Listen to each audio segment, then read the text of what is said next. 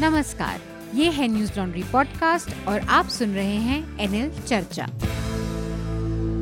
नमस्कार, मैं हूँ अतुल चौरसिया। आपका खर्चा, आपकी चर्चा, हफ़्ता दर हफ़्ता हम एक बार फिर से लेकर आए हैं न्यूज़ लॉन्ड्री का हिंदी पॉडकास्ट एनएल चर्चा। आज हमारे साथ दो खास मेहमान चर्चा में जुड़े हैं। हमारे साथ दिल्ली विश्वविद्यालय के हिंदू कॉलेज में शिक्षक और प्रोफेसर रतनलाल है। रतनलाल जी आपका स्वागत है। शुक्रिया थैंक यू और इसके अलावा हमारे साथ वरिष्ठ पत्रकार हर्षवर्धन त्रिपाठी भी हैं। आपका भी स्वागत है हर्षवर्धन जी। बहुत धन्यवाद। हम अपनी चर्चा को अपने आगे बढ़ाएँ और आज के विषयों के बारे में जानकारी दें। इससे पहले एक छोटी सी अपील जो हम आपसे हमेशा करते हैं कि न्यूज़ लॉन्ड्री को सब्सक्राइब करें, क्योंकि आपके समर्थन से जो मीडिया खड़ा होगा, वो आपकी बात करेगा और किसी भी तरह के पॉलिटिक्स या कॉरपोरेशन के दबाव से भी मुक्त रहेगा। आज जो विषय हैं, काफ़ी चीज़ें पिछले हफ़्ते में हुई हैं तो मैं सरसरी तौर पर उनके बारे में आपको जानकारी दे दूँ। एक तो महात्मा गांधी की एक जयंती इसी हफ़्ते में बीती है। बहुत सारे कार्यक्रम हुए, बहुत सारे उससे जुड़ी घटनाएँ और बातें हुई तो हम उसके बारे में बात करेंगे। इसके अलावा उत्तर प्रदेश और पूर्वी उत्तर प्रदेश और बिहार के कुछ इलाकों में जाते हुए मानसून ने कहर बरपाया है। बाढ़ का भयानक तांडव देखने को मिला है। पटना शहर में लगातार पिछले एक हफ़्ते से बारिश और बाढ़ की स्थिति बनी हुई है। तो हम देखेंगे, कोशिश करेंगे कि इस पर भी अपने, जो हमारे साथ मौजूद मेहमान हैं, इसकी राय जानी जाए। और इसके अलावा सुप्रीम कोर्ट ने एक निर्णय दिया है जो कि 2018 के अपने निर्णय को ही पलटते हुए, जो कि S T S atrocity act में उसने संशोधन करने का प्रस्ताव दिया था, निर्देश दिया था, उसको अब वापस ले लिया है। तो इसके भी पहलुओं पर हम बात करेंगे। और इसके अलावा संयुक्त राष्ट्र संघ में जो घटनाएँ हुई, उस पर भी हम देखेंगे नज़र एक सरसरी तौर पर, जहाँ पर प्रधानमंत्री नरेंद्र मोदी का भाषण हुआ। इसके अलावा पाकिस्तान के प्रधानमंत्री इमरान खान का भी भाषण हुआ और उन्होंने अपने पूरे भाषण में कश्मीर और वहाँ पर 370 को लेकर भारत को निशाने पर रखा और उसका जवाब भारत ने जो दिया, उस पर हम कोशिश करेंगे, बातचीत करेंगे। जम्मू कश्मीर में लगातार अभी भी स्थिति लॉकडाउन की बनी हुई है, तीन सौ सत्तर की समाप्ति के बाद से लगभग दो महीने होने जा रहे हैं। तो इन तमाम बातों के अलावा एक और घटना हुई जो गोरखपुर में के बीआरडी मेडिकल कॉलेज में बच्चों की मौत का मामला था 2017 में। उस मामले में जो आरोपी ठहराए गए थे डॉक्टर कफील खान, उनको अब उत्तर प्रदेश सरकार द्वारा गठित जाँच कमेटी ने क्लीन चिट दे दी है। और साथ ही उनकी जो भूमिका थी, उसकी तारीफ़ भी की है। तो एक ये भी बहस का विषय है जिस पर हम बातचीत करेंगे। मेरे ख्याल से सबसे पहले हम गांधी जी की जो जयंती एक सौ बीती है उस पर बातचीत कर लेते हैं। ऐसे समय में गांधी जी की जयंती पड़ी है। हालाँकि गांधी का जो पूरा व्यक्तित्व है और जो उनका कद है, वो तमाम विचारधाराओं से ऊपर हो चुका है तो कोई भी गांधी जी को एक सिरे से खारिज नहीं कर सकता, चाहे वो गांधी के किसी दौर में समर्थक हों या किसी दौर के विरोधी हों।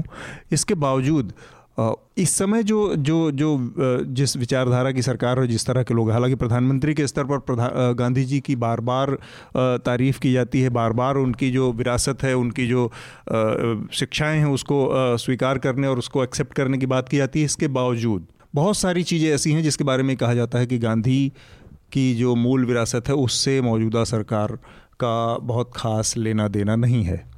तो गांधी की 150वीं जयंती ऐसे समय में पढ़ना जबकि उनकी विचारधारा से थोड़ा विरोध रखने वाली एक विचारधारा सत्ता में है।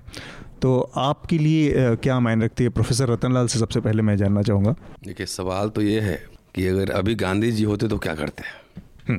कि जो हमारे प्रधानमंत्री हैं बहुत ही सफ़ाई से गांधी जी के बहुत सारे आइडियाज़ को कोऑप्ट हम्म। कर रहे हैं। जैसे स्वच्छता अभियान क्या है वो गांधी जी का है हम्म। कई बार आप चरखा देखेंगे और तमाम उनका ये है हम्म। तो जितना उनको लगता है कि गांधी जी की मार्केटिंग करनी चाहिए उतनी मार्केटिंग वो हम्म। हिसाब से कर लेते हैं लेकिन जो मूल बातें हैं जो स्वराज की बातें हैं चाहे गाँव की ओर चलो बातें हैं वो सब कहीं नहीं है एकदम टिपिकल कॉर्पोरेटाइजेशन हो रहा है। सबसे बड़ी बात दो और मार्केट फ्रेंडली पूरी सरकार है। हाँ और दूसरा इस मामले में केवल लेकिन, लेकिन इस मामले में केवल इन्हीं को दोष नहीं दिया सकता इससे पहले भी जो सरकारें रही हैं हाँ, मार्केट तो मार्केट के लिए रवैया सबका एक जैसा आउटकम उसी का लॉजिकल आउटकम है लेकिन गांधी जी को उतनी मार्केटिंग उस समय नहीं हुई थी अभी ज़्यादा मार्केटिंग हो रही है। हम्म।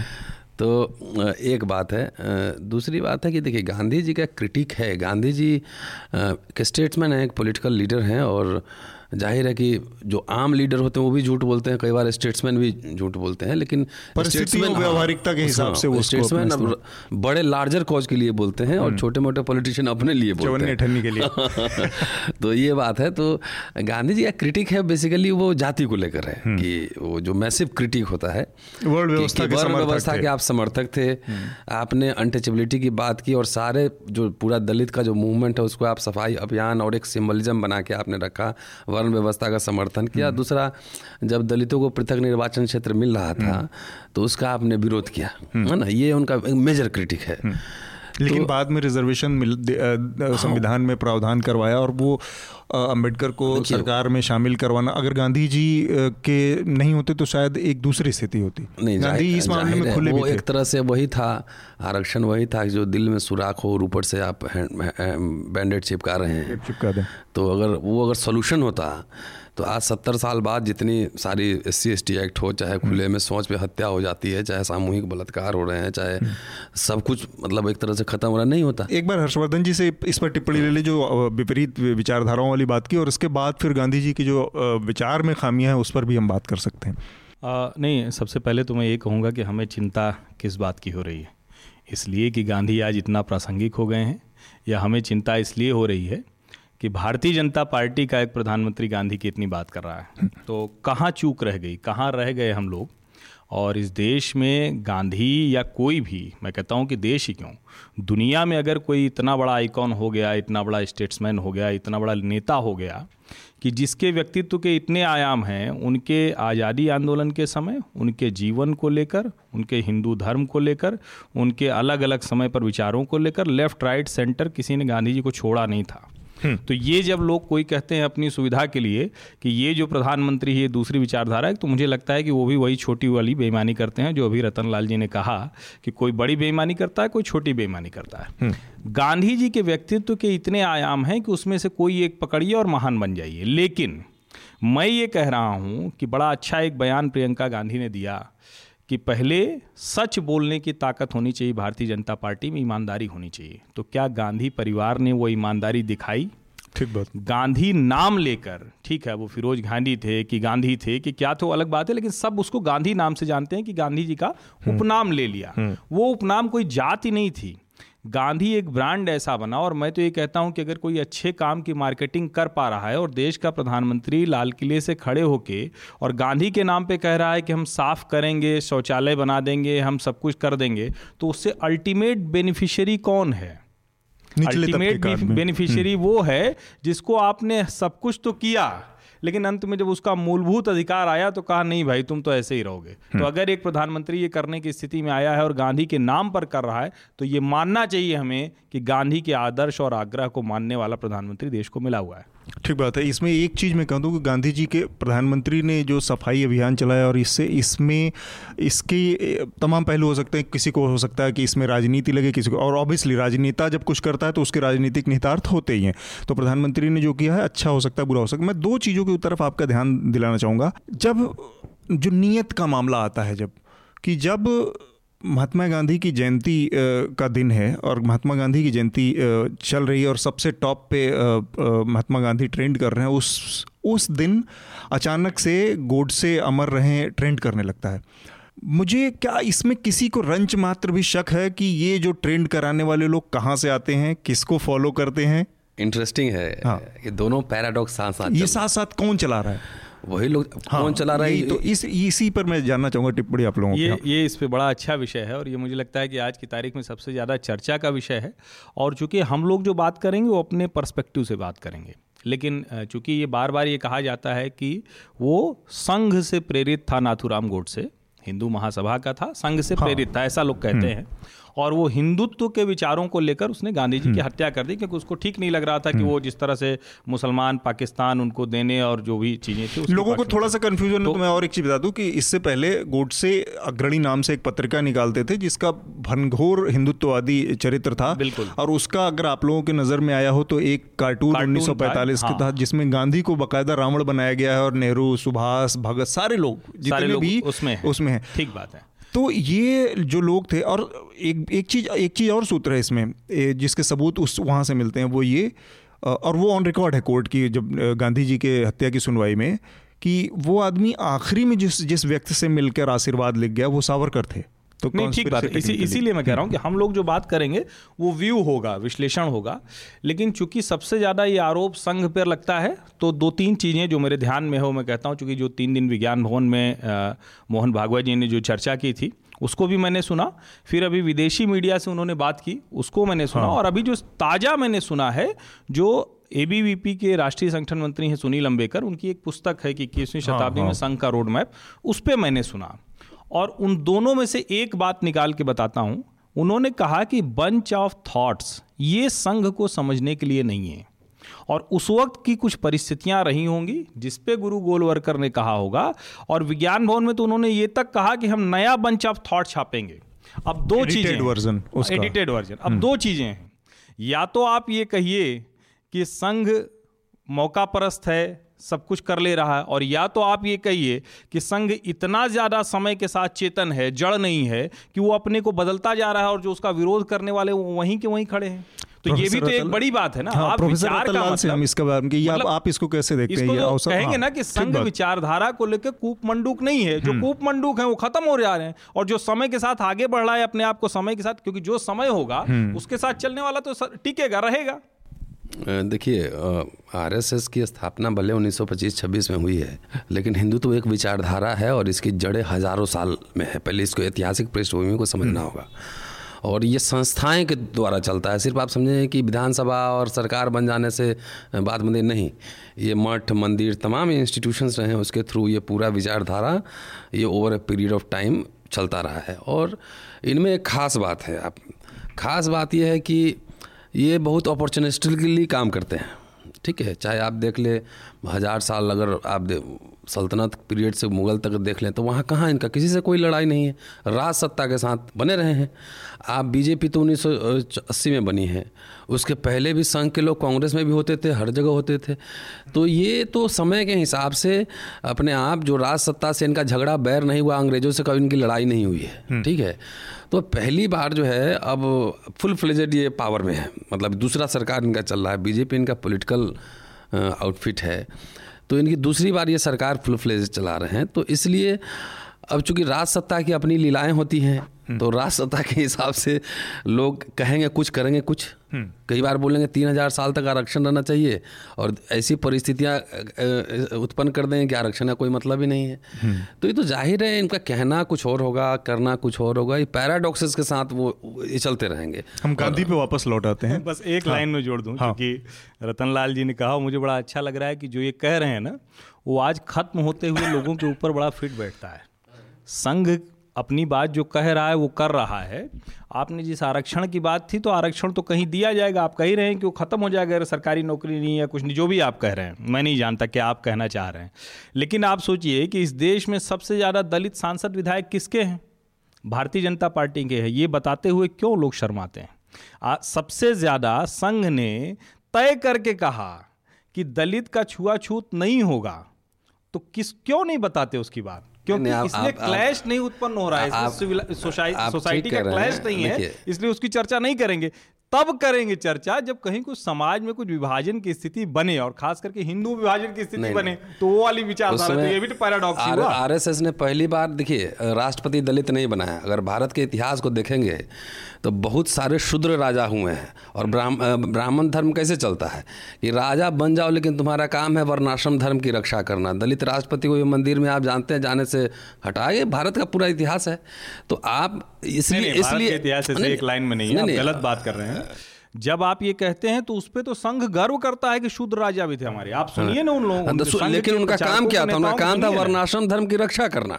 अगर आप राजा हो गए तो क्षत्रिय हो गए। You are no longer a Shudra आपको वर्णाश्रम धर्म की रक्षा करना है। दूसरी बात कमाल कर अगर अगर आप ये कह रहे हैं अगर अगर तो शूद्र क्षत्रिय हो जाता है। आप बहुत बढ़िया बात की प्रोफेसर रतन लाल कह रहे हैं हिंदू व्यवस्था में शूद्र क्षत्रिय हो जाता है और उसको संघ के लोग और हिंदू व्यवस्था राजा चला तो। एक मिनट सर राजा बनता है नहीं नहीं आप रिकॉर्डिंग सुनिएगा। अच्छा है बड़ी अच्छी बात आपने हाँ। कह दी। यही दिक्कत होती है जब आप खास करके अध्यापक लोग ऐसे बोलते हैं तो पूरा बोलिए जिससे साफ़ समझ में आए।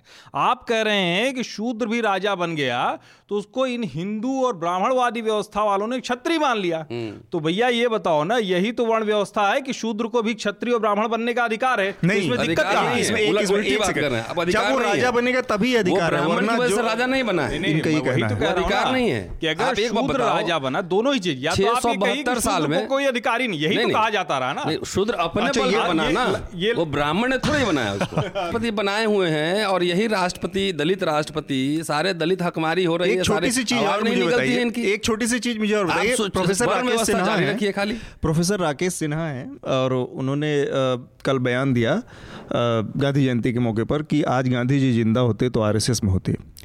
इस बयान में गांधी जी का सम्मान है कि अपमान है? दो चीज़ें हैं। पहली बात तो ये कि मैं राकेश सिन्हा ने क्या बयान दिया उससे मैं सहमत नहीं हूँ क्योंकि गांधी जी होते मैं- तो मैं क्या होते? कॉन्टेक्स्ट में विचार लेकिन ओवरऑल क्या है हम्म, कि राकेश संघ के सम- वो संघ विचारक अपने को कहते हैं। मैं इसीलिए कह रहा हूँ राकेश सिन्हा को ये लगा होगा कि संघ का स्वयंसेवक होना बड़ी चीज़ है तो उनको सम्मान लग रहा है। आपको लग रहा है कि स्वयंसेवक होना गलत चीज़ है तो आपको अपमान लग रहा नहीं है? नहीं नहीं मुझे स्वयं सुख होना गलत नहीं लगा नहीं, मुझे ये मतलब लग रहा है लगेगा। कि तो एक आदमी एक आदमी जो भारत की संसद में बैठा है उसका नज़रिया उसकी विश्व दृष्टि इतनी संकुचित इतनी छोटी है कि उसको समझ ही में नहीं आ रहा है कि एक मतलब रहा गांधी विचार के लेवल पे कितना बड़े हैं। और अगर गांधी होते आज तो गांधी के सामने उनकी पैदा की हुई कांग्रेस की कोई औकात नहीं होती तो आरएसएस या किसी और तीसरे की मतलब कैसे हो सकती है? ये जो गांधी होते ना ये फिनोमिना ऐसे सवाल जब पूछे जाते हैं तो मैं वही कहता हूँ कि एक गांधी के जीवन में हर साल इतने बदलने वाले गांधी को आप कहाँ आप पढ़िए ना भैया? बचपन से लेकर तेरह साल से लेके 21 साल तक पहले पढ़ लीजिए फिर 42 के बाद पढ़ लीजिए और आपकी- तब आपको समझ में आएगा गांधी कितने आपकी आखिरी टिप्पणी इस पे संघ से और कुछ भी एक्सपेक्टेड है वो आइटम हाँ पर, हाँ। बता रहा हूँ कहते हैं कि ओबामा होते तो वो भी संघ में होते काल मार्क्स होते वो भी संघ में होते समझ गए तो कुछ है लेकिन ये ये बड़ा मतलब देश है। आदर्श बड़ा आदर्श दस हज़ार साल पहले बन गया था प्लास्टिक सर्जरी पहले कुछ भी इनसे कुछ भी एक्सपेक्टेड है हाँ? तो गांधी के मौलिक पहले देखिए वो धर्म और राजनीति का द्वंद्व है गांधी के व्यक्तित्व में उनके राइटिंग में साफ़ साफ़ झलकता है और उन्हें हिंदू मुस्लिम सवाल पे कोई समझौता उन्होंने कम से कम नहीं, किया किया जहाँ तक हमने पढ़ा है। और इस समय जो माहौल है तो ज़ाहिर है कि अगर गांधी होते और अंबेडकर होते तो आज अंबेडकर लड़ाई इसी को लेके नहीं, होती। अंबेडकर और गांधी दोनों एक साथ कॉमन मिनिमम प्रोग्राम प्रोग्राम बना के आरएसएस के खिलाफ खड़े होते। अच्छा चलिए जब वो थे तब नहीं हो पाए थे आप ये कहना चाह रहे हैं। तब असल में समय तब दुश्मन इतना बड़ा नहीं नहीं था था तब दुश्मन सामने वाला इतना ताकतवर नहीं था। जब उस समय आरएसएस बीजेपी के ब्रिटिश गवर्नमेंट के साथ था। वैसे ये आपकी गलतफहमी है ब्रिटिश गवर्नमेंट के साथ थे अभी तो सारे तथ्य आ रहे हैं। अब आप ऐसे इसको कहेंगे तो आप जिसको सबको कम्युनिस्ट तोड़ लिए भगत सिंह नेशनलिस्ट थे कि कम्युनिस्ट थे पहले ये तय कर लीजिए। सुभाष चंद्र बोस नेशनलिस्ट थे कि कम्युनिस्ट थे इतिहास तो पढ़िए सर कहाँ आप कितना गलत पढ़ाइएगा? भगत सिंह को लोग पढ़ते कम है उनका गलत फ़ोटो ज़रूर छापते हैं। अच्छा, भगत सिंह पढ़ते नहीं है कम से कम दो चार लेख ही पढ़ लें उनका तो बहुत सारे क्लैरिटी हो जाती है हाँ। भगत सिंह के मामले में मुझे लग रहा है कि कंफ्यूजन बहुत ज़्यादा है लोगों को। खैर ये नहीं सारा कंफ्यूजन एक छोटी सी और चीज़ कि हमारे ही हैं इतना कह के। वरना तो कंफ्यूजन नहीं लोग उनको जैसे जानते हैं वैसे ही जानते हैं। तो पहले कम्युनिस्टों ने किया कि सारे हमारे हैं और अब आरएसएस वाले कह रहे हैं कि नहीं सब हमारे हैं। ये हो रहा है। विचारधारा को आप स्वीकार कर लीजिए। सब हमारे हैं। गले में माला विचारों पर ताला थोड़ी चलेगा एक तो तमाम दो अक्टूबर के दिन जो घट कार्यक्रम हुए घटनाएँ हुई गांधी जी से जुड़ी उसमें एक चीज़ कुछ ऐसे व्हाट्सअप ग्रुप भी हैं जिसमें जिनको हम लोग फॉलो करते हैं, जिनमें हम लोग सब लोग होंगे। एक चीज़ मैं देख रहा था कि जितनी घृणा और जितना कंटेंट वहाँ पे आता है गांधी जी की, कि गांधी कितने बड़े अयास थे, भगत सिंह की फांसी में उनका कितना योगदान था, किस तरह से उन्होंने पटेल की राजनीतिक हत्या कर दी, किस तरह से उन्होंने सुभाष चंद्र बोस की राजनीतिक हत्या कर दी, किस तरह से उन्होंने, इस तरह की तमाम चीज़ें। तो हम आज जिस प्रासंगिकता की बात आप कर रहे थे गांधी जी के उस, उन तमाम चीज़ों पर, जैसे आपने एक खामी की तरफ़ प्रोफेसर लाल आपने बताया कि धर्म को और जाति को लेकर जो उनका घालमेल था, उसमें खामियाँ थी, वो सब हो सकती हैं। लेकिन आज की तारीख में एक पूरी पीढ़ी इतनी बड़ी है, खड़ी है जो बहुत बुरी तरह से इस सब चीज़ों को भरोसा भरोसा करती है और बाकायदा उसको फॉरवर्ड करती है, जिसके मुताबिक अगर उसको गांधी को फांसी भगत सिंह को फांसी हुई तो गांधी जिम्मेदार थे, देश का बंटवारा हुआ तो गांधी जिम्मेदार थे, या सरदार पटेल, जो कि नेरेटिव हमारे प्रधानमंत्री ने मंच से कह दिया कि अगर पटेल जी प्रधानमंत्री होते तो नेहरू का। मतलब ये पता नहीं कहाँ से वो लेके आए कि जिस आदमी की अपनी स्वाभाविक मौत 1950 में हो गई और पहली लोकसभा की का चुनाव इस देश में उन्नीस सौ बावन में हुआ, और इस देश का प्रधानमंत्री बड़े भरोसे से एक मंच पे खड़ा होकर कहता है कि पहले प्रधानमंत्री ये बनते तो देश जाने कहाँ होता। इतने बड़े बड़े मतलब मिसलीडिंग कमेंट के बीच में और इतनी बड़ी एक आबादी जो खड़ी है तो हम आज की तारीख में आप गांधी की प्रासंगिकता की बात चाहे कितना भी करें, लेकिन ये मानने वाले कौन लोग हैं? यही लोग हैं जो वोट देते हैं या सरकारें बनाते हैं, जिनको लगता है कि गांधी इस देश का सबसे बड़ा खलनायक था। नहीं, मुझे लगता है कि ये इसको देखना चाहिए कि जब हम ये बात कर रहे हैं तो प्रतिशत कितना बड़ा है। और गांधी को लेकर मैं बार बार कहता हूँ, कम से कम मेरा ये मानना है कि जो नहीं जानता है वो किसी एक घटना को लेकर उनको बहुत महान बना सकता है किसी एक घटना को लेकर बहुत उनकी आलोचना कर सकता है लेकिन गांधी जैसी ईमानदार शख्सियत मेरी तो याद में दुनिया में कोई नहीं हुई है। अपनी हर बुराई को उन्होंने बताया इसीलिए और चूँकि बुरा जल्दी लोगों को आता है तो जो इमेच्योर लोग हैं जो जिनको नहीं समझ में आता वो उस बुरी चीज़ को जब वो समझ जाएँगे तो गांधी असल हम्म। गांधी को समझ पाएँगे असली गांधी की जो अच्छी चीज़ें हैं उसी पे बात करेंगे मुझे इसमें कोई संदेह नहीं दिखता। आपकी टिप्पणी उसके बाद हम गांधी को लेकर एक त्रासदी है जो लोग गांधी, देखिए गांधी एक ऐसे शख्सियत हैं, जो मेन स्ट्रीम खास तौर से जो लोग पॉलिटिक्स कर रहे हैं, वो गांधी को इग्नोर नहीं कर सकते हैं। लेकिन ये भी देखना पड़ेगा कि कुछ लोग गांधी की जय जयकारा लगा रहे हैं, वही लोग ये गोडसे की भी का भी जय जयकारा। लगा रहे हैं, एक। और सबसे इंटरेस्टिंग त्रासदी है कि गांधी और जवाहरलाल नेहरू को जो उनके नाम पर राजनीति करते हैं, मेरे कहने का मतलब कांग्रेस आज उनके पास कोई पाँच लोग नहीं है जो गांधी और और और जवाहरलाल जवाहरलाल नेहरू को पढ़े पढ़ हम्म। सके। इसीलिए बहुत सारा जो मिथ का क्रिएशन ऑफ़ व्हाट्सएप यूनिवर्सिटी ने जो है बहुत तरह गांधी जवाहरलाल नेहरू को डिमोलिश करो और गांधी को कोऑप्ट करो। एक साथ ये व्हाट्सएप यूनिवर्सिटी पे चल रहा है। मुझे लगता है कि आज अगर गांधी होते तो निश्चित रूप से वो फिर किसी बड़े आंदोलन की तैयारी करते होते। हम्म, और रेलिवेंट तो हैं ही क्योंकि भारत बहुलतावादी देश है यहाँ कोई कोई लोग कह देते हैं गैर जिम्मेदाराना कि कांग्रेस मुक्त करना है तो ये मुक्त करना है तो वो मुक्त करना है। अरे भारत में सैकड़ों विचारधाराएँ हर समय रही हैं किसी के मुक्त होने से कुछ नहीं होगा। आगे भी रहेंगे। आगे भी रहेंगे। आप हिंदू राष्ट्र जो राष्ट्र बनाने की जो कल्पना कर रहे हैं नहीं हिंदू हिंदू अपने आप में इतना बहुलतावाद है डाइवर्सिटी है ना उसमें। एक किसी एक ईश्वरवादी तो, तो धर्म है नहीं। हम अपने अगले विषय की तरफ़ बढ़ते हैं जो कि प्रधानमंत्री ने एक बड़ी महत्वपूर्ण घोषणा की चूँकि वो उनके स्वच्छता स्वच्छ भारत अभियान से ही जुड़ा मामला था। उन्होंने ये घोषणा की कि देश अब पूरा और कम से कम जो ग्रामीण हिस्सा है भारत का वो पूरी तरह से खुले में शौच से मुक्त हो चुका है।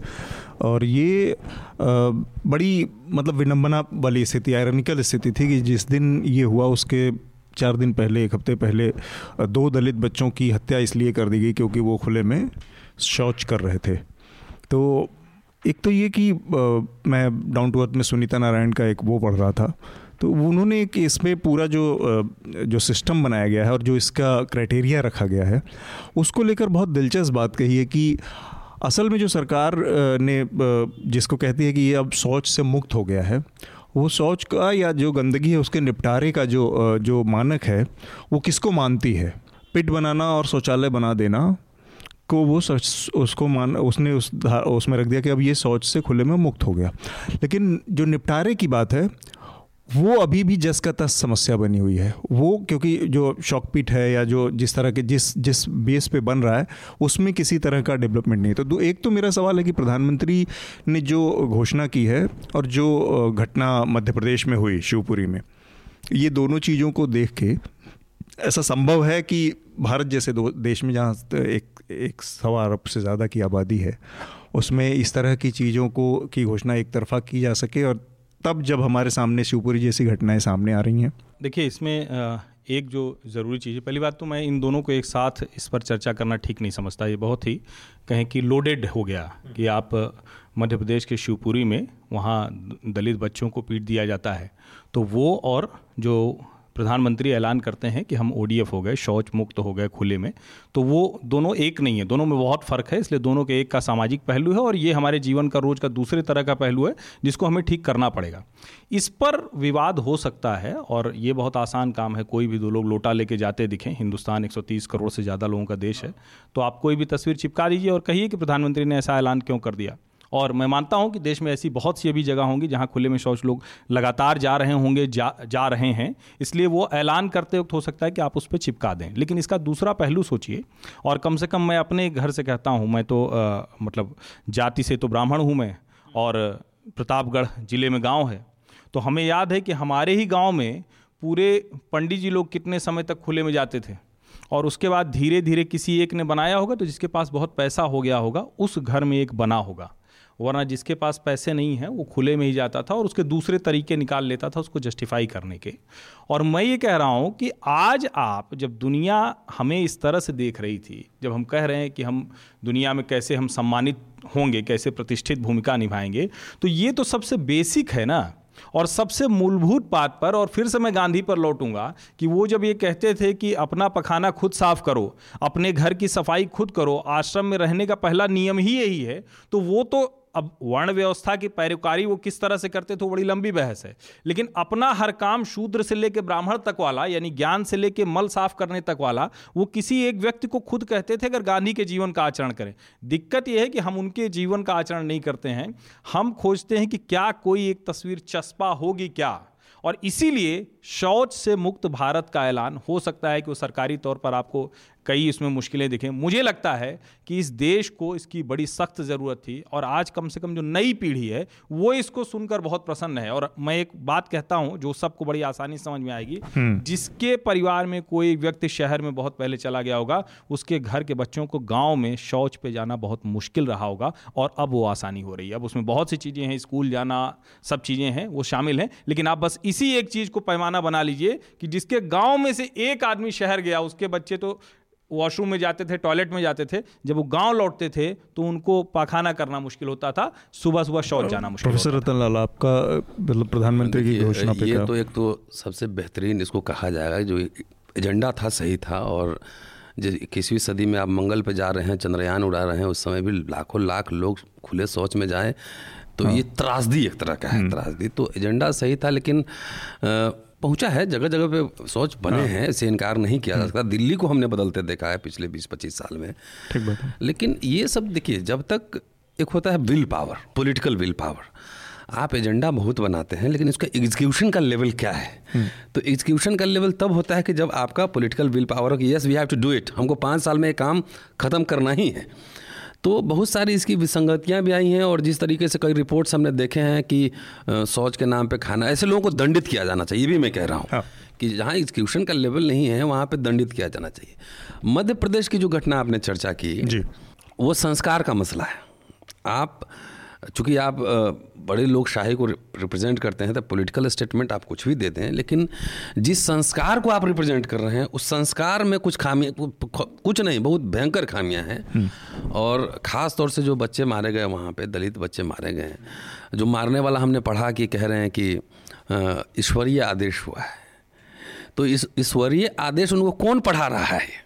कि दलित को मारना ईश्वरीय आदेश है तो जहाँ से वो संस्कार आ रहा है उस तरह का ईश्वरीय आदेश का, वहीं से बहुत सारी राजनीति भी निकल रही थी। इस पूरे के डायलेक्टिक्स वो पूरे जो इनके संबंध है अंतर संबंध इसको देखना पड़ेगा। क्योंकि आपने इसके तरफ़ ज़िक्र किया तो मैं आपसे जानना चाहूँगा, और आपका काफ़ी काम भी है इस मामले पर।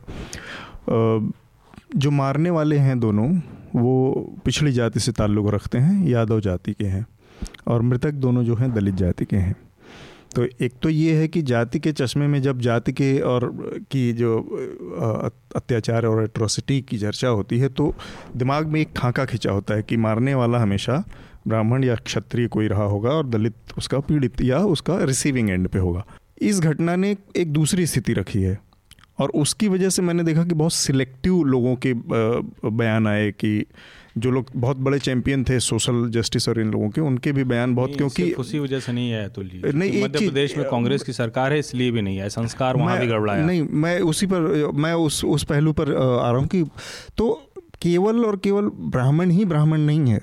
नहीं नहीं मैंने जो बात आप मैं समझ गया। हाँ। मैंने जो बात की संस्कार की बात की कि ये संस्कार की लड़ाई है और संस्कार कहाँ से आ रहा है उसका जेनेसिस आप देखिए सबसे पहले जब घटना हुई कई यूट्यूब पे हमने बोले इस बात पे कि उसको आप देखिए ये आप राजनीति इलेक्शन बहुत सारी पार्टियाँ जो है वो इलेक्शन के दिन सिर्फ़ जाती हैं वोट मांगने। कुछ संस्थाएँ ट्वेंटी फोर सेवन काम करती हैं वही संस्कार जो डाला जा रहा है। तो उसको पिछड़ी जात देखिए बहुत सारे आपने यादव नाम लिया तो आप देखेंगे सोशल मीडिया पे बहुत सारे यादवों ने उसके खिलाफ भी लिखा उसके खिलाफ बोला भी। तो ये जो संस्कार जो पिलाया जा रहा है घुट्टी पे कई बार आप देखेंगे कि दलित मुस्लिम को मार रहा है। हम्म। तो इसका मतलब थोड़ी कि पूरा दलित मुस्लिम को मार रहा है। ऐसी बात नहीं। दूसरी कि ये इतना हीनियस क्राइम है लेकिन सिविल सोसाइटी जब तक अपने आप को मेंटली संस्कार से डीकास्ट नहीं करेगी। इस पर कभी आप देखा है कि दलित को अगर किसी सवर्ण तो वैसे भी जितना कॉमनल वायलेंस होता है उसमें ब्राह्मण क्षत्रिय कितना रहता है? हिंदुआइज किया जाता है इनको दलित बैकवर्ड को आप हिंदू हैं ईश्वरीय आदेश हुआ है लेकिन वही बैकवर्ड दलित जब अपने राइट्स की बात करता है तो बोलता है शुद्र है। पिछड़ा है हटो अलग हटो। तो संस्कार को जब तक तो ऐसा है पढ़ेंगे। जब उसके आईआईसी पे हमला होता है तब वो एकदम से खड़ा हो जाता है अदरवाइज़ उसके हाँ, मतलब उसका देखिए बोलबम में कितना संख्या बढ़ रहा है लगातार। हम्म। नंबर कितनी संख्या बढ़ रही है? सबसे ज़्यादा आपको पूजा पाठ है सब कर्मकांड इसका दूसरा पहलू जो हर्षवर्धन त्रिपाठी कह रहे हैं कि सरकारों से भी बड़ा अंतर पड़ता है। नहीं सरकार ज़ाहिर है पॉलिटिकल विल पावर अगर होगा सरकार से तो अंतर पड़ता है। कमलनाथ की सरकार आने की वजह से इस पे इतनी मतलब बात है। हालाँकि मुझे लगता है कि मीडिया में चर्चा तो बहुत हुई है हाँ, ऐसा नहीं है कि मीडिया में तो काफ़ी बातें हाँ, आई हैं। खूब चर्चा हुई है। नहीं एक एक चीज़ में अच्छा है जब हम लोग इस तरह से बात करते हैं तो ये मुझे अच्छा इसलिए लगता है कि इससे सुनने वाले को बहुत सी चीज़ें बिना कहे भी साफ़ साफ़ सुनाई देती हैं जिसको कहते हैं ना ध्वनि के पीछे की हम्म। जो ध्वनि होती है तो वो आती है।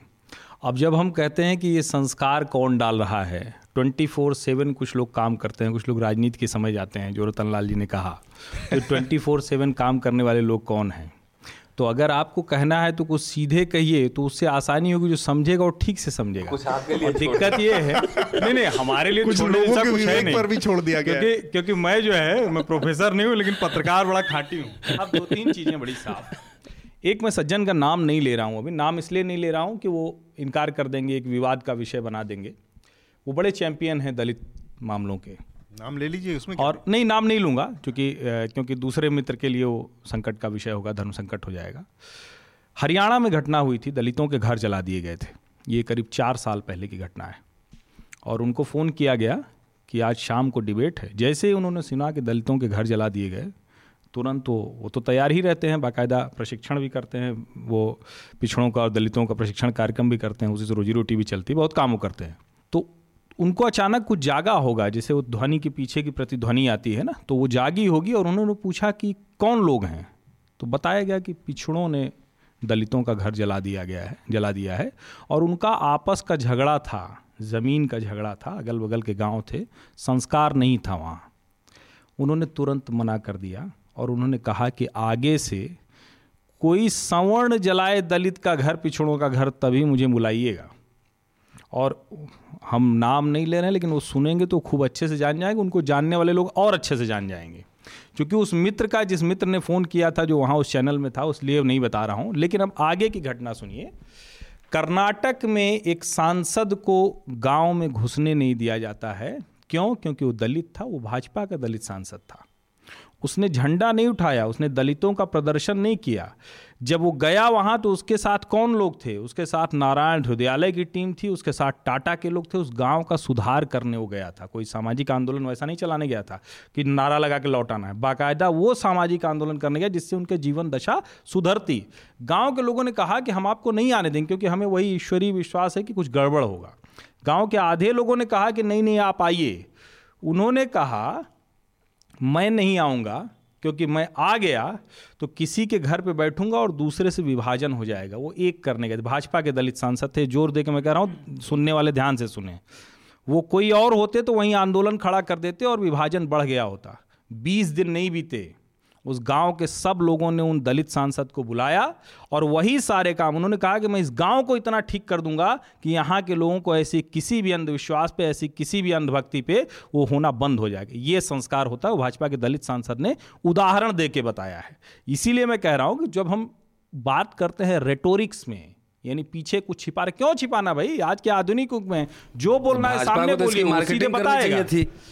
नहीं नहीं शायद इसमें एक तो और चीज़ है मैं आप इसका इसका ये आपने चूँकि क्यों नहीं? आप 99 परसेंट तो पाखंडी कर्मकांडी है। मैं कहता रहा हूँ अच्छा किया तो उसकी मार्केटिंग क्यों नहीं की बस इसमें मैं एक चीज़ कहना चाह रहा हूँ। लगा यही आपके मन में छिपे हुए उस दुराग्रह को तो रोज कह रहा हूँ रोज अखबार में छप रहा है। एक चीज़ बस मैं इसमें जोड़ना चाह रहा हूँ कि ये बहुत स्पेसिफिक आपने एक घटना का ज़िक्र किया। ऐसी स्पेसिफिक घटना का ज़िक्र करूँगा तो मैं आपको बता सकता हूँ कि भारतीय जनता पार्टी के सुरक्षित ये उत्तर प्रदेश इलेक्शन से पहले इलेक्शन के बाद जो विधायक चुना गया सुरक्षित सीट से दलित विधायक जो भारतीय जनता पार्टी का था और वो वहाँ पे जो पंडित जी थे उनके पैरों में जाके बैठा था। उसकी पंडित जी के सामने कुर्सी पे जाके बैठ के बैठने की हिम्मत नहीं और वो बहुत पॉपुलर तस्वीर है।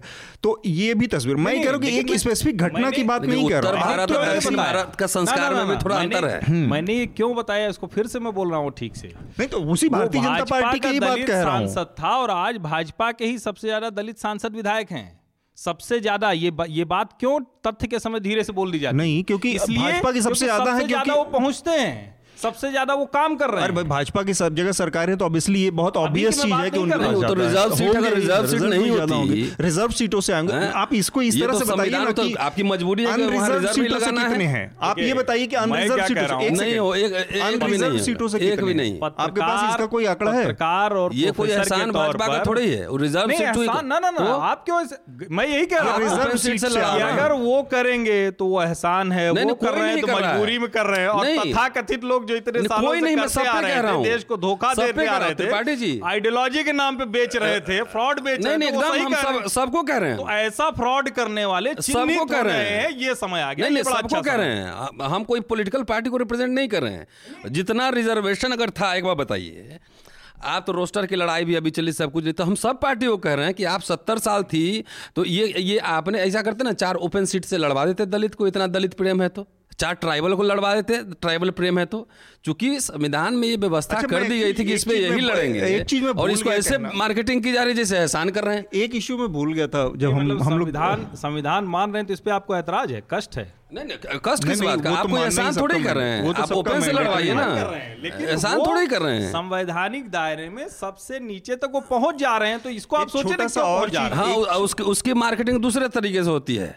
रोहित बमूला पे कोई सांसद की आवाज़ नहीं निकलती है रोस्टर पे एक सांसद की आवाज़ नहीं निकलती है प्राइवेटाइजेशन हो रहा है एक सांसद की आवाज़ नहीं निकलती है। ये है उसका ब्यूटी चलिए हम अपने अगले विषय की तरफ़ बढ़ते हैं जो कि सुप्रीम कोर्ट का जो फैसला आया है।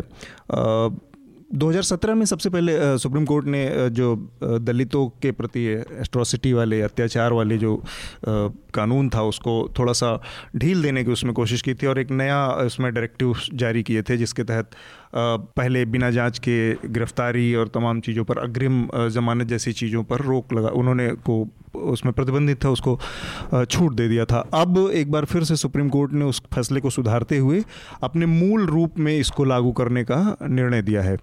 प्रोफेसर रतनलाल, आपको क्या लगता है कि ये फैसला दो, एक साल के अंदर में अपना बदलने की नौबत क्यों आई? सुप्रीम कोर्ट का जो ऑर्डर हमने पढ़ा है सोशल मीडिया अखबारों में जी। वो कहते हैं कि अभी न्याय हुआ नहीं है दमन जारी है भेदभाव जारी है। तो जो बात कहनी थी वो सुप्रीम कोर्ट ने वो बात खुद कह दी है। हाँ। दूसरा नेशनल क्राइम ब्यूरो का जो रिकॉर्ड उठा के देखिए जब सख्त कानून था तो भी तो भी ये सख्त कानून सख्ती से लागू नहीं होता था। हर साल क्राइम बढ़े हैं ये सरकारी आंकड़ा कह रहा हूँ मैं जो थाने में जो कंप्लेन नहीं गए उनकी बात छोड़ दी है सरकारी आंकड़ों के हिसाब से कि एस के में पच्चीस परसेंट कन्विक्शन हुआ एसटी में इक्कीस परसेंट कन्विक्शन हुआ। तो इसका मतलब है समझने की ज़रूरत है कि आखिर ये कन्विक्शन क्यों नहीं था? मैं डॉक्टर अंबेडकर को इस, इस संदर्भ में कहना चाहूँगा। दो तरीके से दो बातें। डॉक्टर अंबेडकर ने लिखा है एक किसी हिंदू से पूछो कि एक दलित अस्पृश्य अच्छा कपड़ा पहनता है, खाना खाता है अच्छा नाम रखता है, तरक्की कर रहा है, बढ़िया मकान बनाता है, व्यापार करता है तो आपको क्या दिक्कत है? अगर उसके जीवन में तो वो बोलेगा हिंदू कि जिसको आप सुधार कर रहे हैं, वो हमारे धर्म के प्रति विद्रोह है। तो जो वायलेंस जो एट्रोसिटीज़ और भेदभाव बढ़ रहे हैं, उसका कारण समझिए। एक तो एक लंबे समय एक छोटा सा मिडिल क्लास तैयार हुआ है, उनके जीवन शैली और तमाम में एक सुधार हुआ, अच्छे कपड़ा पहन रहा है, तमाम है तो ये हम लोग चूँकि अब दिल्ली में रहते हैं, हम दिल्ली अनुभव से भी बता सकते हैं कि कितना परेशानी होती है लोगों को। कि खाली आपके बोलने मात्र से लोगों को बहुत टेंशन होने लगता है कि जब बराबर में तर्क कर रहा है, सवाल जवाब कर रहा है, इससे भी बहुत परेशानी होती है। तो एक तो ये कारण है जिसकी वजह से वायलेंस और एट्रोसिटीज और भेदभाव। वायलेंस मतलब सिर्फ़ फ़िज़िकल वायलेंस नहीं है। यूनिवर्सिटीज़ में सबसे ज़्यादा भेदभाव होता है सबसे बड़ा अड्डा यूनिवर्सिटी है जहाँ पढ़े लिखे लोग होंगे ज़्यादा वहाँ ज़्यादा खेल ये सब होता है। दूसरा वो कहते हैं सालों से वही यूनिवर्सिटी तो खेल करते हैं। हाँ, तो मैं तो कह रहा हूँ बना दिया सबको हाँ। जो एक विचार हाँ वो कुछ लोग अपनी जागीर समझ रहे थे कि यूनिवर्सिटी में दूसरा आ ही नहीं सकता। है विचार के लोग सबको देश को दलित बना दिया था सही कह रहे हैं कुछ भी हो चाहे वामपंथी हो दक्षिणपंथी हो बीएचयू में कौन सा वामपंथी था? तो बीएचयू में कहाँ समरसता आ गई बीएचयू में भी वही हाल है। हाँ बीएचयू में इलाहाबाद देख इलाहाबाद लीजिए बड़े संदर्भ में बात होगी ना। हाँ सारे बड़े संदर्भ में। मतलब जिसकी लाठी जहाँ ब्राह्मणवाद का ठेका ले लिया और सबको दलित बना चाहे जो भी जो भी था। वो तो आपका घरेलू मसला है आप घरेलू फैसला ब्राह्मणवाद से नहीं? दूसरा जो देखिए हमारा तो सब घरेलू मसला हमारा देश ही पूरा घरेलू मसला है। चिंता मत आपके घर के बाहर हम लोग हैं वो आपका रूम के अंदर वाला मसला है अपना फैसला हम ये नहीं मानते आपके अंदर ये भावना है नहीं, उससे बाहर निकलने की ज़रूरत है, आप प्रोफेसर हैं आपको बाहर निकलने की नहीं, इस तरह से नहीं प्रोफेसर है तो हम चार कोर्ट केस केस लड़ रहे हैं हाई कोर्ट में सुप्रीम कोर्ट में। नहीं क्यों नहीं लड़? रहे हम आपको- आप एक बात आप कुंजी लिख के देखिए एग्ज़ाम्पल हम दे रहे हैं। ऐसे दिल्ली यूनिवर्सिटी में कुंजी लिख के गाइड लिख के स्कूल का प्रैक्टिकल बुक लिख के प्रोफेसर बन रहा है। सुन लीजिए। मैं रिकॉर्ड दूँ मैं सुप्रीम कोर्ट तक केस लड़ रहा हूँ। और हमारे दस किताब होंगे रिसर्च वो होंगे तो हमारा नंबर काट के ज़ीरो हो जाता है तो ये मेरा हक हमारी जो है पाकिस्तान कर रहा है इंग्लैंड कर रहा है कि यहीं का जो जनऊ ब्रांड है जनऊ शास्त्र वो ना ये कर तो रहा है दूसरा सिस्टम दूसरा एक मिनट ये निजी चिंता निजी क्यों? निजी- इतना क्यों आप ये नहीं, आप पहले समझिए। प्रोफेसर है तो क्या करें? दलितों को नौकरी नहीं मिली नहीं, नहीं, एक कितने मिनट। दलितों को। आप प्रोफेसर हो तो गए फिर बर्दाश्त नहीं हो रहा बात कर रहे हैं इसलिए कर रहा हूँ कैसे ऐसे- ऐसे मत। लीजिए अरे नहीं नहीं एक आदमी तो बर्दाश्त नहीं, हो रहा है प्रोफेसर रतनलाल अब हम ही बोल रहे हैं हमको बोलने नहीं दे रहे देख लीजिए हैं। त्रिपाठी जी अरे आप हम जो हैं। हम आपको चावल निकाल के दे रहे हैं। नहीं, बस एक मेरे जैसे- एक intervention है मेरे जैसे आदमी को जब ये हाल है नहीं कर रहे आम दलित का सोच ले। मैं तो लोग कहता है मैं लड़ाका आदमी हूँ मैं डरता नहीं किसी से। जब मुझे दस दस मुकदमे लड़ने पड़े और इतनी लेकिन ये समस्या सिस्टम में- में सिस्टम में इनबिल्ड है। ये सिस्टम में मिनिस्टर राजनाथ सिंह से मिलो तो वो कुछ ना बोले पुलिस कमिश्नर से मिलो वो कुछ ना बोले। तो जो एक मज़बूत आदमी की ये हालत है तो मैं एग्ज़ाम्पल मैंने इसलिए दिया। मैं कोई सिंपैथी की बात नहीं कर रहा। No sympathy nothing is a battle I will fight it back मैं सिंपैथी की मैं खाली एग्जांपल दे रहा हूँ कि आप यहाँ पे सेकंड क्लास सिटीजन बन के झुक के मिश्रा जी नमस्ते त्रिपाठी जी नमस्ते करते रहिए आपको कोई दिक्कत नहीं। वंस आपने आर्गूमेंट करना शुरू किया उस समय आपके साथ दिक्कत शुरू हो जाएगी। बहुत सारे दो हज़ार एस तो सिस्टम सिस्टम मतलब जो आप कह रहे हैं असल में ये सिस्टम जैसे स्पेलिंग गलत बोल के आप मेरिट हो गया। हम चेकोस्लोवाकिया का सही बोल के हमारा मेरिट नहीं है।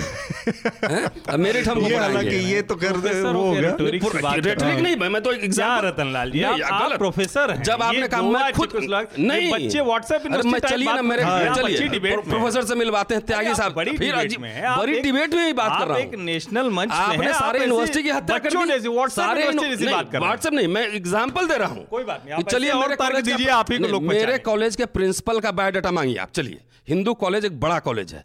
मांग सकते हैं आप? अरे इस देश सुनिए तो इस देश में प्रधानमंत्री की अपनी डिग्री को लेकर आरटीआई से आप नहीं पा सकते हैं तो डिग्री छोड़ ये मैं एग्जांपल दे रहा हूँ। मैं तो सिर्फ़ समझाने के लिए हम अपने थोड़ी आखिरी हमारा जो आखिरी विषय है उस पर हाँ हाँ। रतन जी से मेरी बातचीत हो गई थी क्योंकि वो बोल रहे मेरी जब मैंने नहीं, बात आपकी पूरी हो गई, इनकी बात उसमें टिप्पणी नहीं आई है। क्यों ऐसा जस्टिस क्यों नहीं मिलता आप सुन लीजिए। डॉक्टर अंबेडकर रोट कि पुलिस, मजिस्ट्रेट, प्रशासन जितने हैं, वो अधिकतर ज़्यादातर भ्रष्ट होते हैं। अगर भ्रष्ट ही हों तो कोई बात नहीं है, लेकिन वो ज़्यादातर पक्षपाती होते हैं। सो जब भी किसी घटना में किसी, उसको अपने विवेक का इस्तेमाल करना होता है तो हर समय वो अस्पृश्यों के खिलाफ करता है और वो सवर्णों के पक्ष में करता है। इसीलिए मैंने एग्ज़ाम्पल कोट किया कि हर फोरम पे मैं लड़ा हूँ। और जितना देखिए वो सब उन्हीं के पक्ष अभी आदर्श नगर में एक, एक, एक लॉ स्टूडेंट को मारा गया। सुनिए। ये अंतहीन बात बात हो जाएगी। आप आपकी बात गिरफ़्तार नहीं हुआ एक महीने से। आप अपनी बात कीजिए। मैं चाहूँगा कि बात इससे ना हो बहुत व्यक्तिगत उसमें ना जाए। टिप्पणी क्योंकि कोई व्यक्तिगत नहीं आप बड़े इश्यूज़ पे बात कर रहे हैं तो कम से कम हम भी वो मर्यादा बनाए रखें। जब हम ये बात करते हैं तो इसमें मुझे कोई संदेह नहीं है और मैं अपनी परवरिश से लेके और सब जानता हूँ कि ये कोई बहुत कहने वाली बात नहीं कि सवर्ण को सोसाइटी में प्रिविलेज है। और अभी भी है और जो नीचे जो अलग अलग जिनको जातियों के तौर पर हमने बांटा है उनके साथ अत्याचार भी हो रहा है उनकी मुश्किलें भी। बहुत ज़्यादा है भेदभाव है रोज का भेदभाव है। लेकिन एक चीज़ पे बस मेरा एतराज़ होता है खास करके जब ऐसी बहस होती है मेरा ये मानना है कि समय के साथ और खास करके जो शिक्षा और शहर, इन दोनों ने बहुत तेज़ी में इसको बदला है। इस कदर बदला है कि उसका अंदाज़ा हम में से कई लोगों को नहीं होता है आमतौर पे।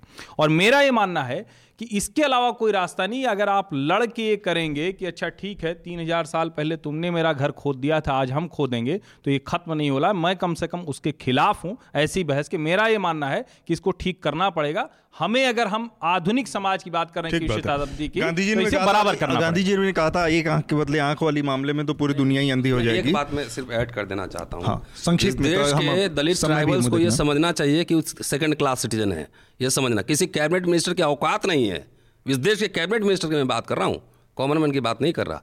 उसकी औकात नहीं कि अपने विवेक का इस्तेमाल करके कोई इस तरह का पॉलिसी ला दे। ठीक बात है। चलिए हम पिछड़ा पिछड़ी जाति का प्रधानमंत्री इतनी पॉलिसी ला रहा है। पिछड़ों की हत्या हो रही है। हमारी हो रही है आपकी बात पे मैं बोल नहीं रहा था ये मर्यादा बना के रखें। पिछड़ा प्रधानमंत्री देश में है।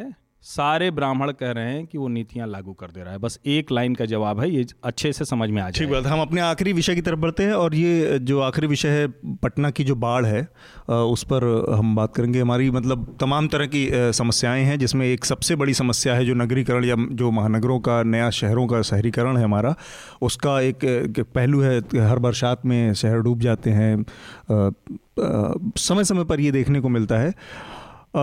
इसके दो तीन पहलू मैंने देखा। एक तो ये है कि हमारी तैयारी किस तरह की है। तो एक तो नगर उस तरह सा डिज़ाइन नहीं है हेफाजतली बसे हुए हैं, बढ़ते चले जा रहे हैं, ना उनकी सीवर सिस्टम में इस तरह की तैयारी है, ना तमाम चीज़ों की, कि वो उससे निपट सकें। इसका दूसरा राजनीतिक पहलू है, जो लोग इसके लिए ज़िम्मेदार हैं, वो कितने जागरूक हैं, कितने दूरदर्शी हैं कि इन तरह की चीज़ों से निपट सकें। तो पटना, हालाँकि पटना की बात काफ़ी हुई क्योंकि पटना शायद राजधानी है और शायद एक एक एक हिंदी मीडिया भी चूँकि बहुत कॉन्सनट्रेटेड है उस लिहाज से दिल्ली का, कि उस तरफ़ से, वरना पूर्वांचल के भी शहरों में इस तरह की स्थिति बनी हुई है पिछले दस दिनों से। बनारस जैसे शहरों में भी हुआ जो कि प्रधानमंत्री की कॉन्स्टिट्यूंसी है लेकिन वैसे वहाँ से कोई खबरें नहीं आई। तो एक तो मैं बस संक्षेप में टिप्पणी की ये जो शहरीकरण या जो स्थितियाँ हैं इसके लिए केवल सरकारों को जिम्मेदार ठहराना कहाँ तक जायज़ है? आ, बस एक मिनट लूँगा अधिकतम और मुझे एक तो लगता तो है कि बात जो आज की स्थिति है उसमें एक और जानकारी छोटी सी जोड़ दूँ कि ये जो समस्या शुरू हुई ये बताया जा रहा है कि ये जो मानसून है इस बार का आ, पिछले बार के यार नॉर्मल मानसून से करीब एक महीना ज़्यादा खींच गया है तो उस बारिश का भी लौटते हुए मानसून का भी एक असर है कि ज़रूरत से ज़्यादा बारिश है नहीं नहीं अनइवन है और वो बिल्कुल ना समझ में आने वाला है कि हम्म। अक्टूबर में नोएडा में इस तरह हम्म। की बारिश हो जाए लेकिन इस पर मैं एक बात कहूँगा संयोग से आप भी उसी शहर में रहे हैं इलाहाबाद में मैं भी उसी शहर में रहा हूँ और बाढ़ हर साल आती है इस बार भी आई हुई है पूरा प्रयाग में बाढ़ आई हुई है लेकिन हम्म। बाढ़ आई कहाँ है तो मैं मोहल्ले गिनाता हूँ। दारागंज का निचला इलाका बघाड़ा सलोरी कीटगंज बलुआ घाट राजापुर शिवकुटी गोविंदपुर। अब ये सब मैं क्यों गिना रहा हूँ? गंगा किनारे वाले इलाके। दरअसल ये गंगा की ज़मीन थी। गंगा का अपना पार्ट था। नदी का चरित्र होता है और जो लोग ये कहते हैं कि अरे हम तो बाढ़ आ गई उसमें डूब गए वो दरअसल वो धोखेबाज लोग हैं बेईमान लोग हैं और उसमें सरकारें उस बेईमानी में शामिल हैं। इसीलिए ये सब कुछ हो रहा है। इसमें मैं ज़्यादा कुछ नहीं कहूँगा चूँकि इस टिप्पणी का बहुत मतलब नहीं कि आप नीतीश को गाली दें या किसी को कुछ कहें। नीतीश ने अपना अहंकारी चरित्र दिखाकर ज़रूर लोकतंत्र का घाटा कर दिया, ऐसा मैं मानता हूँ। लेकिन ओवरऑल हम नदियों के घर में चले गए हमें शहर में रहने की तमीज़ नहीं थी। हमारा जो सामान्य शिष्टाचार है प्रकृति के साथ, वो बहुत, जिसको हम कहें कि दुराचार में बदल गया, अगर ये शब्द मैं इस्तेमाल करूँ, सब उसी की देन है। उसके अलावा और इसको ठीक नहीं करेंगे तो कोई रास्ता नहीं, कुछ भी होगा तो फिर हम इसी तरह से कहेंगे कि अचानक आ गया और हम कुछ कर नहीं पाए। पटना चले जाइए, पटना गया रोड पर ऐसे घर बने हुए हैं ना, धारावी, मुंबई की बस्ती और ये जो दिल्ली के छोटे छोटे ऐसे झुग्गी वाले हैं, वो शर्मा जाएँगे। इस तरह की एक और लेकिन परिस्थिति है कि बारिश और ये तमाम चीज़ें हर समय समय पर होती रही हैं, अभी भी हो रही हैं।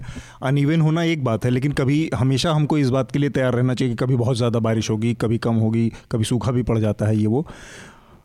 हम या हमारे जो नगर की जो व्यवस्था शहरों की जो व्यवस्था है, उसमें इतने सारे लोगों को, इतनी सारी ढांचों को, वो अल्टीमेटली कहीं ना कहीं बारिश के पानी में या नेचर नेचर के रास्ते में हैं, खड़े हैं। जब भी इस तरह की कोई अनिवेन स्थिति आएगी, जब भी ज़्यादा कोई असाधारण स्थिति पैदा होगी, तब इन शहरों को इस तरह से जूझना ही पड़ेगा। आप सरकार के स्तर पर क्या इस तरह की कोई, आप सरकार के स्तर पर अलर्ट रह सकते हैं। जनजीवन की हानि ना हो लोगों की ये ना हो ये कर सकते हैं। पर क्या ऐसा संभव है कि बाढ़ आए ही ना? ये तो एक तरह से मुझे लगता है मेरा अपना जो मत है कि वो प्रकृति से लड़ने वाली बात है क्योंकि आप खुद प्रकृति के रास्ते में जाके खड़े हो चुके हैं। बस एक एक लाइन बोल दूँ फिर प्रोफेसर साहब बताएँगे। एक लाइन सिर्फ़ अभी अभी हम लोगों ने उड़ीसा में बहुत बड़ा तूफ़ान देखा बहुत बड़ा तूफ़ान हम्म। देखा।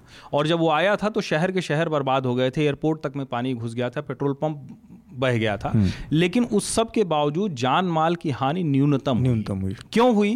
क्योंकि बहुत पहले से सरकारों ने और उसमें राज्य सरकार केंद्र सरकार दोनों ने और दोनों एक नहीं थी। अच्छी बात यह थी इसको मैं बड़ा अच्छा मानता हूँ कि उदाहरण के लिए तो मिलता है।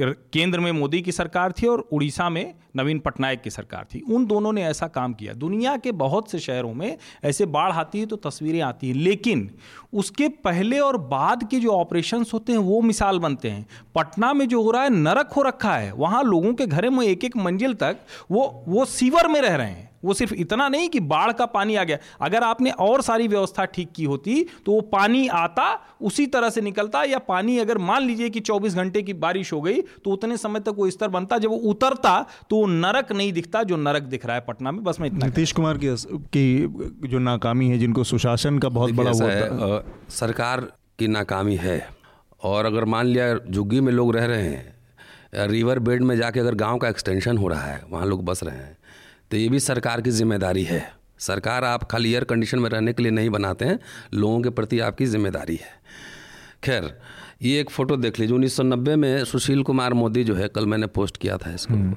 वो जल जमाव के खिलाफ धरना पे बैठे हुए थे 1990 का फ़ोटो है हम्म। तो 1990 उसके बाद पंद्रह साल ये शासन में रह गए और हम्म। चार दिन पहले उनका फ़ोटो आई हाफ़ पैंट पहने हुए राजेंद्र नगर पुल पे खड़े हैं। फंस गए। ओवर ना होता शायद वहीं नीचे वहीं पानी में रह जाते। तो, तो सवाल ये, ये अजीब स्थिति है। छोड़िए वो छोड़िए। मैं खाली पार्टी में नहीं जा रहा मैं। हम दिल्ली में रहते हैं तीन दशक हो गए। कल आधे घंटे बारिश हुई है मैंने एक वीडियो फिर लगा दिया है हम्म। बारिश का।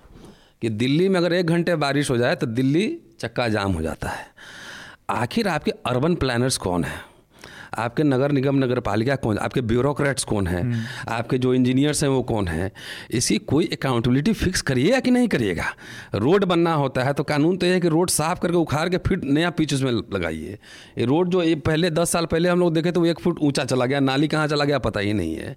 तो क्या सरकार अपना पाला नरेंद्र मोदी साहब दिल्ली के रोड पर जाते हो तो उनको नहीं पता? वो स्कूटर पर भी दिल्ली में घूमे हुए हैं। कि आपके ब्यूरोक्रेट्स कौन है? आपके मिनिस्टर कौन है? ये किसकी ज़िम्मेदारी है? यहाँ पब्लिक की ज़िम्मेदारी की सरकार की ज़िम्मेदारी है। तो ये एक तरह से लैक ऑफ़ विल पावर है निग्लिजेंस है।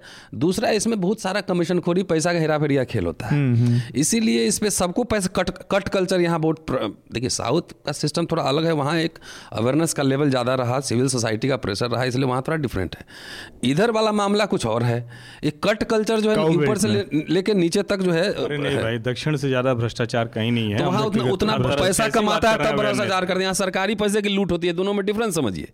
यहाँ सरकारी अगर नाली साफ़ कराने में भी आप कमीशन ले रहे हैं। बात बात समझिए तो तो बाहर में रहना ही पड़ेगा ना। करप्शन का मामला तो कौन लोग हैं? देखिए कौन लोग तो एक कौन लोग हैं? सबकी सामाजिक समीक्षा होनी चाहिए सबका प्रॉपर्टी चेक होना चाहिए कौन कौन है सबका नाम पब्लिक करना चाहिए कौन इंजीनियर था कौन एग्जीक्यूटिव इंजीनियर था कौन कमिश्नर था। अकाउंटेबिलिटी का एक हाँ, मसला है हमारे वो हर चीज़ में है। हमको आज तक नहीं पता है कि पुलवामा में जो हमला हुआ सरकार ने उसकी अकाउंटेबिलिटी तक फिक्स करने की ज़रूरत अभी तक नहीं समझी। अच्छा एक एक जानकारी मैं दे दूँ अभी चूँकि आपने कहा तो मुझे याद आ गया। इलाहाबाद में इतना पुराना शहर है इतने प्रधानमंत्री दे चुका है उस शहर में सीवर लाइन नहीं थी। अभी कुंभ के पहले इंटीग्रेटेड सीवर लाइन बनी।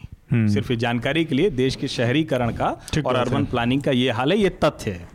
ठीक बात है। नहीं अपने आखिरी चरण की जो कि रिकमेंडेशन का राउंड है बड़ी दिलचस्प चर्चा हुई मुझे लगता है कि दर्शकों को भी मज़ा आएगा सुन के। रिकमेंडेशन का जो राउंड है वो मैं चाह रहा हूँ कि एक बार पूरा कर लीजिए। तो हर्षवर्धन जी से शुरू करेंगे। आप हमारे श्रोताओं के लिए क्या रिकमेंड करेंगे? देखिए मैं चूँकि इस तरह की बातचीत हो गई है तो इसके बाद थोड़ा सा ना शांति की ज़रूरत है। आराम से आँख बंद कीजिए थोड़ा सोचिए क्या करना है। और संगीत में रुचि रखते हो तो एक पुस्तक पढ़िए क्योंकि हमारे मित्रों ने लिखी है तो आप इसको कह सकते हैं कि निजी सिफारिश भी है। हम्म। रागगिरी ये शिवेंद्र सिंह और गिरजेश दोनों पत्रकार हैं दोनों मेरे इलाहाबादी साथी हैं पुराने। तो उनकी पुस्तक है और ये फ़िल्मों में जो संगीत है फ़िल्मों में जो संगीत है जो कि आप ये कह देते हैं कि फ़िल्म का संगीत अलग है, शास्त्रीय संगीत अलग है तो अलग अलग रागों पे कौन कौन से गाने हैं इसको पढ़िए आपको अच्छा लगेगा और थोड़ा सा इन चर्चाओं से कभी कभी दूर भी रहा कीजिए इस तरह की चीज़ें पढ़ा कीजिए।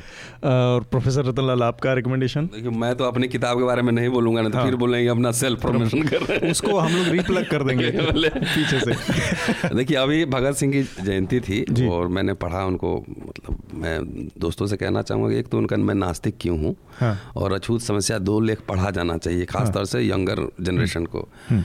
दूसरा अभी एक जिसका हमने अनुवाद भी किया वो हिंदी अंग्रेज़ी दोनों में अवेलेबल है चूँकि गांधी जयंती भी था तो अंबेडकर गांधी डिबेट में हाँ, हाँ। क्या मसला है और कैसे समझें और पूरा जो यात्रा है जाति नस्ल का प्रश्न है तो अरुंधति राव की बुक है the doctor in dissent English में है और उसका हिंदी अनुवाद हमने किया है एक था डॉक्टर एक था संत। एक था संत। हाँ तो वो पढ़ा जाना चाहिए और एकेडमिक दृष्टिकोण से ही पढ़ा जाना चाहिए समझने के लिए। मैं अपना रिकमेंडेशन मेरा होगा जो चूँकि बाढ़ और इस सब पे बातचीत चल रही है और मानसून का भी मामला चल रहा है कि एक महीने बढ़ गया है तो अनुपम मिश्र जो प्रख्यात गांधी गांधीवादी थे और साथ में पर्यावरणविद भी थे तो उन्होंने एक लेख लिखा है और गांधी मार्ग में छपा हुआ है कई जगहों पर मिल जाएगा वो कि डूब रहा है, तैरने वाला समाज, तैरने वाला समाज डूब रहा है।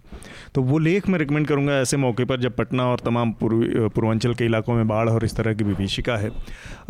मैं आज इस रिकमेंडेशन के साथ अपनी आज की चर्चा को रोकूँगा। उससे पहले हम आपसे जो हमेशा अपील करते हैं कि न्यूज़ लॉन्ड्री को सब्सक्राइब करें या फिर किसी भी ऐसे मीडिया संस्थान को सब्सक्राइब करें जिसे आप पसंद करते हैं क्योंकि आपके समर्थन से जो मीडिया खड़ा होगा वो आपकी बात ज़्यादा करेगा और किसी भी तरह के कॉरपोरेट या पॉलिटिक्स के दबाव से भी मुक्त रहेगा। आप दोनों लोगों का चर्चा में शामिल होने के लिए बहुत बहुत शुक्रिया। थैंक यू बहुत बहुत धन्यवाद। न्यूज़ लॉन्ड्री के सभी पॉडकास्ट ट्विटर आई और दूसरे पॉडकास्ट प्लेटफॉर्म पे उपलब्ध हैं। खबरों को विज्ञापन के दबाव से आज़ाद रखें। न्यूज़ लॉन्ड्री को सब्सक्राइब करें।